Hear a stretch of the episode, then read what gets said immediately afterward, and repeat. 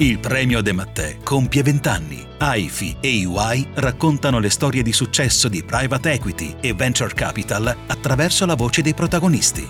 Barnaba Ravanne di FSI parla dell'operazione Cedacri FSI è il più grande fondo di private equity esclusivamente dedicato all'Italia ed investe growth capital in partnership con famiglie o istituzioni finanziarie. Un caso di successo è stato Cedacri, azienda fintech leader nel core banking. La partnership di FSI con 14 banche italiane ha rafforzato governance e management e generato crescita e sostenibilità anche aggregando altre aziende tecnologiche italiane. I soci hanno vissuto insieme l'evoluzione da società di natura consortile a grande azienda con forte propensione all'innovazione, acquisita poi da un primario gruppo della tecnologia per una una sua nuova fase di crescita.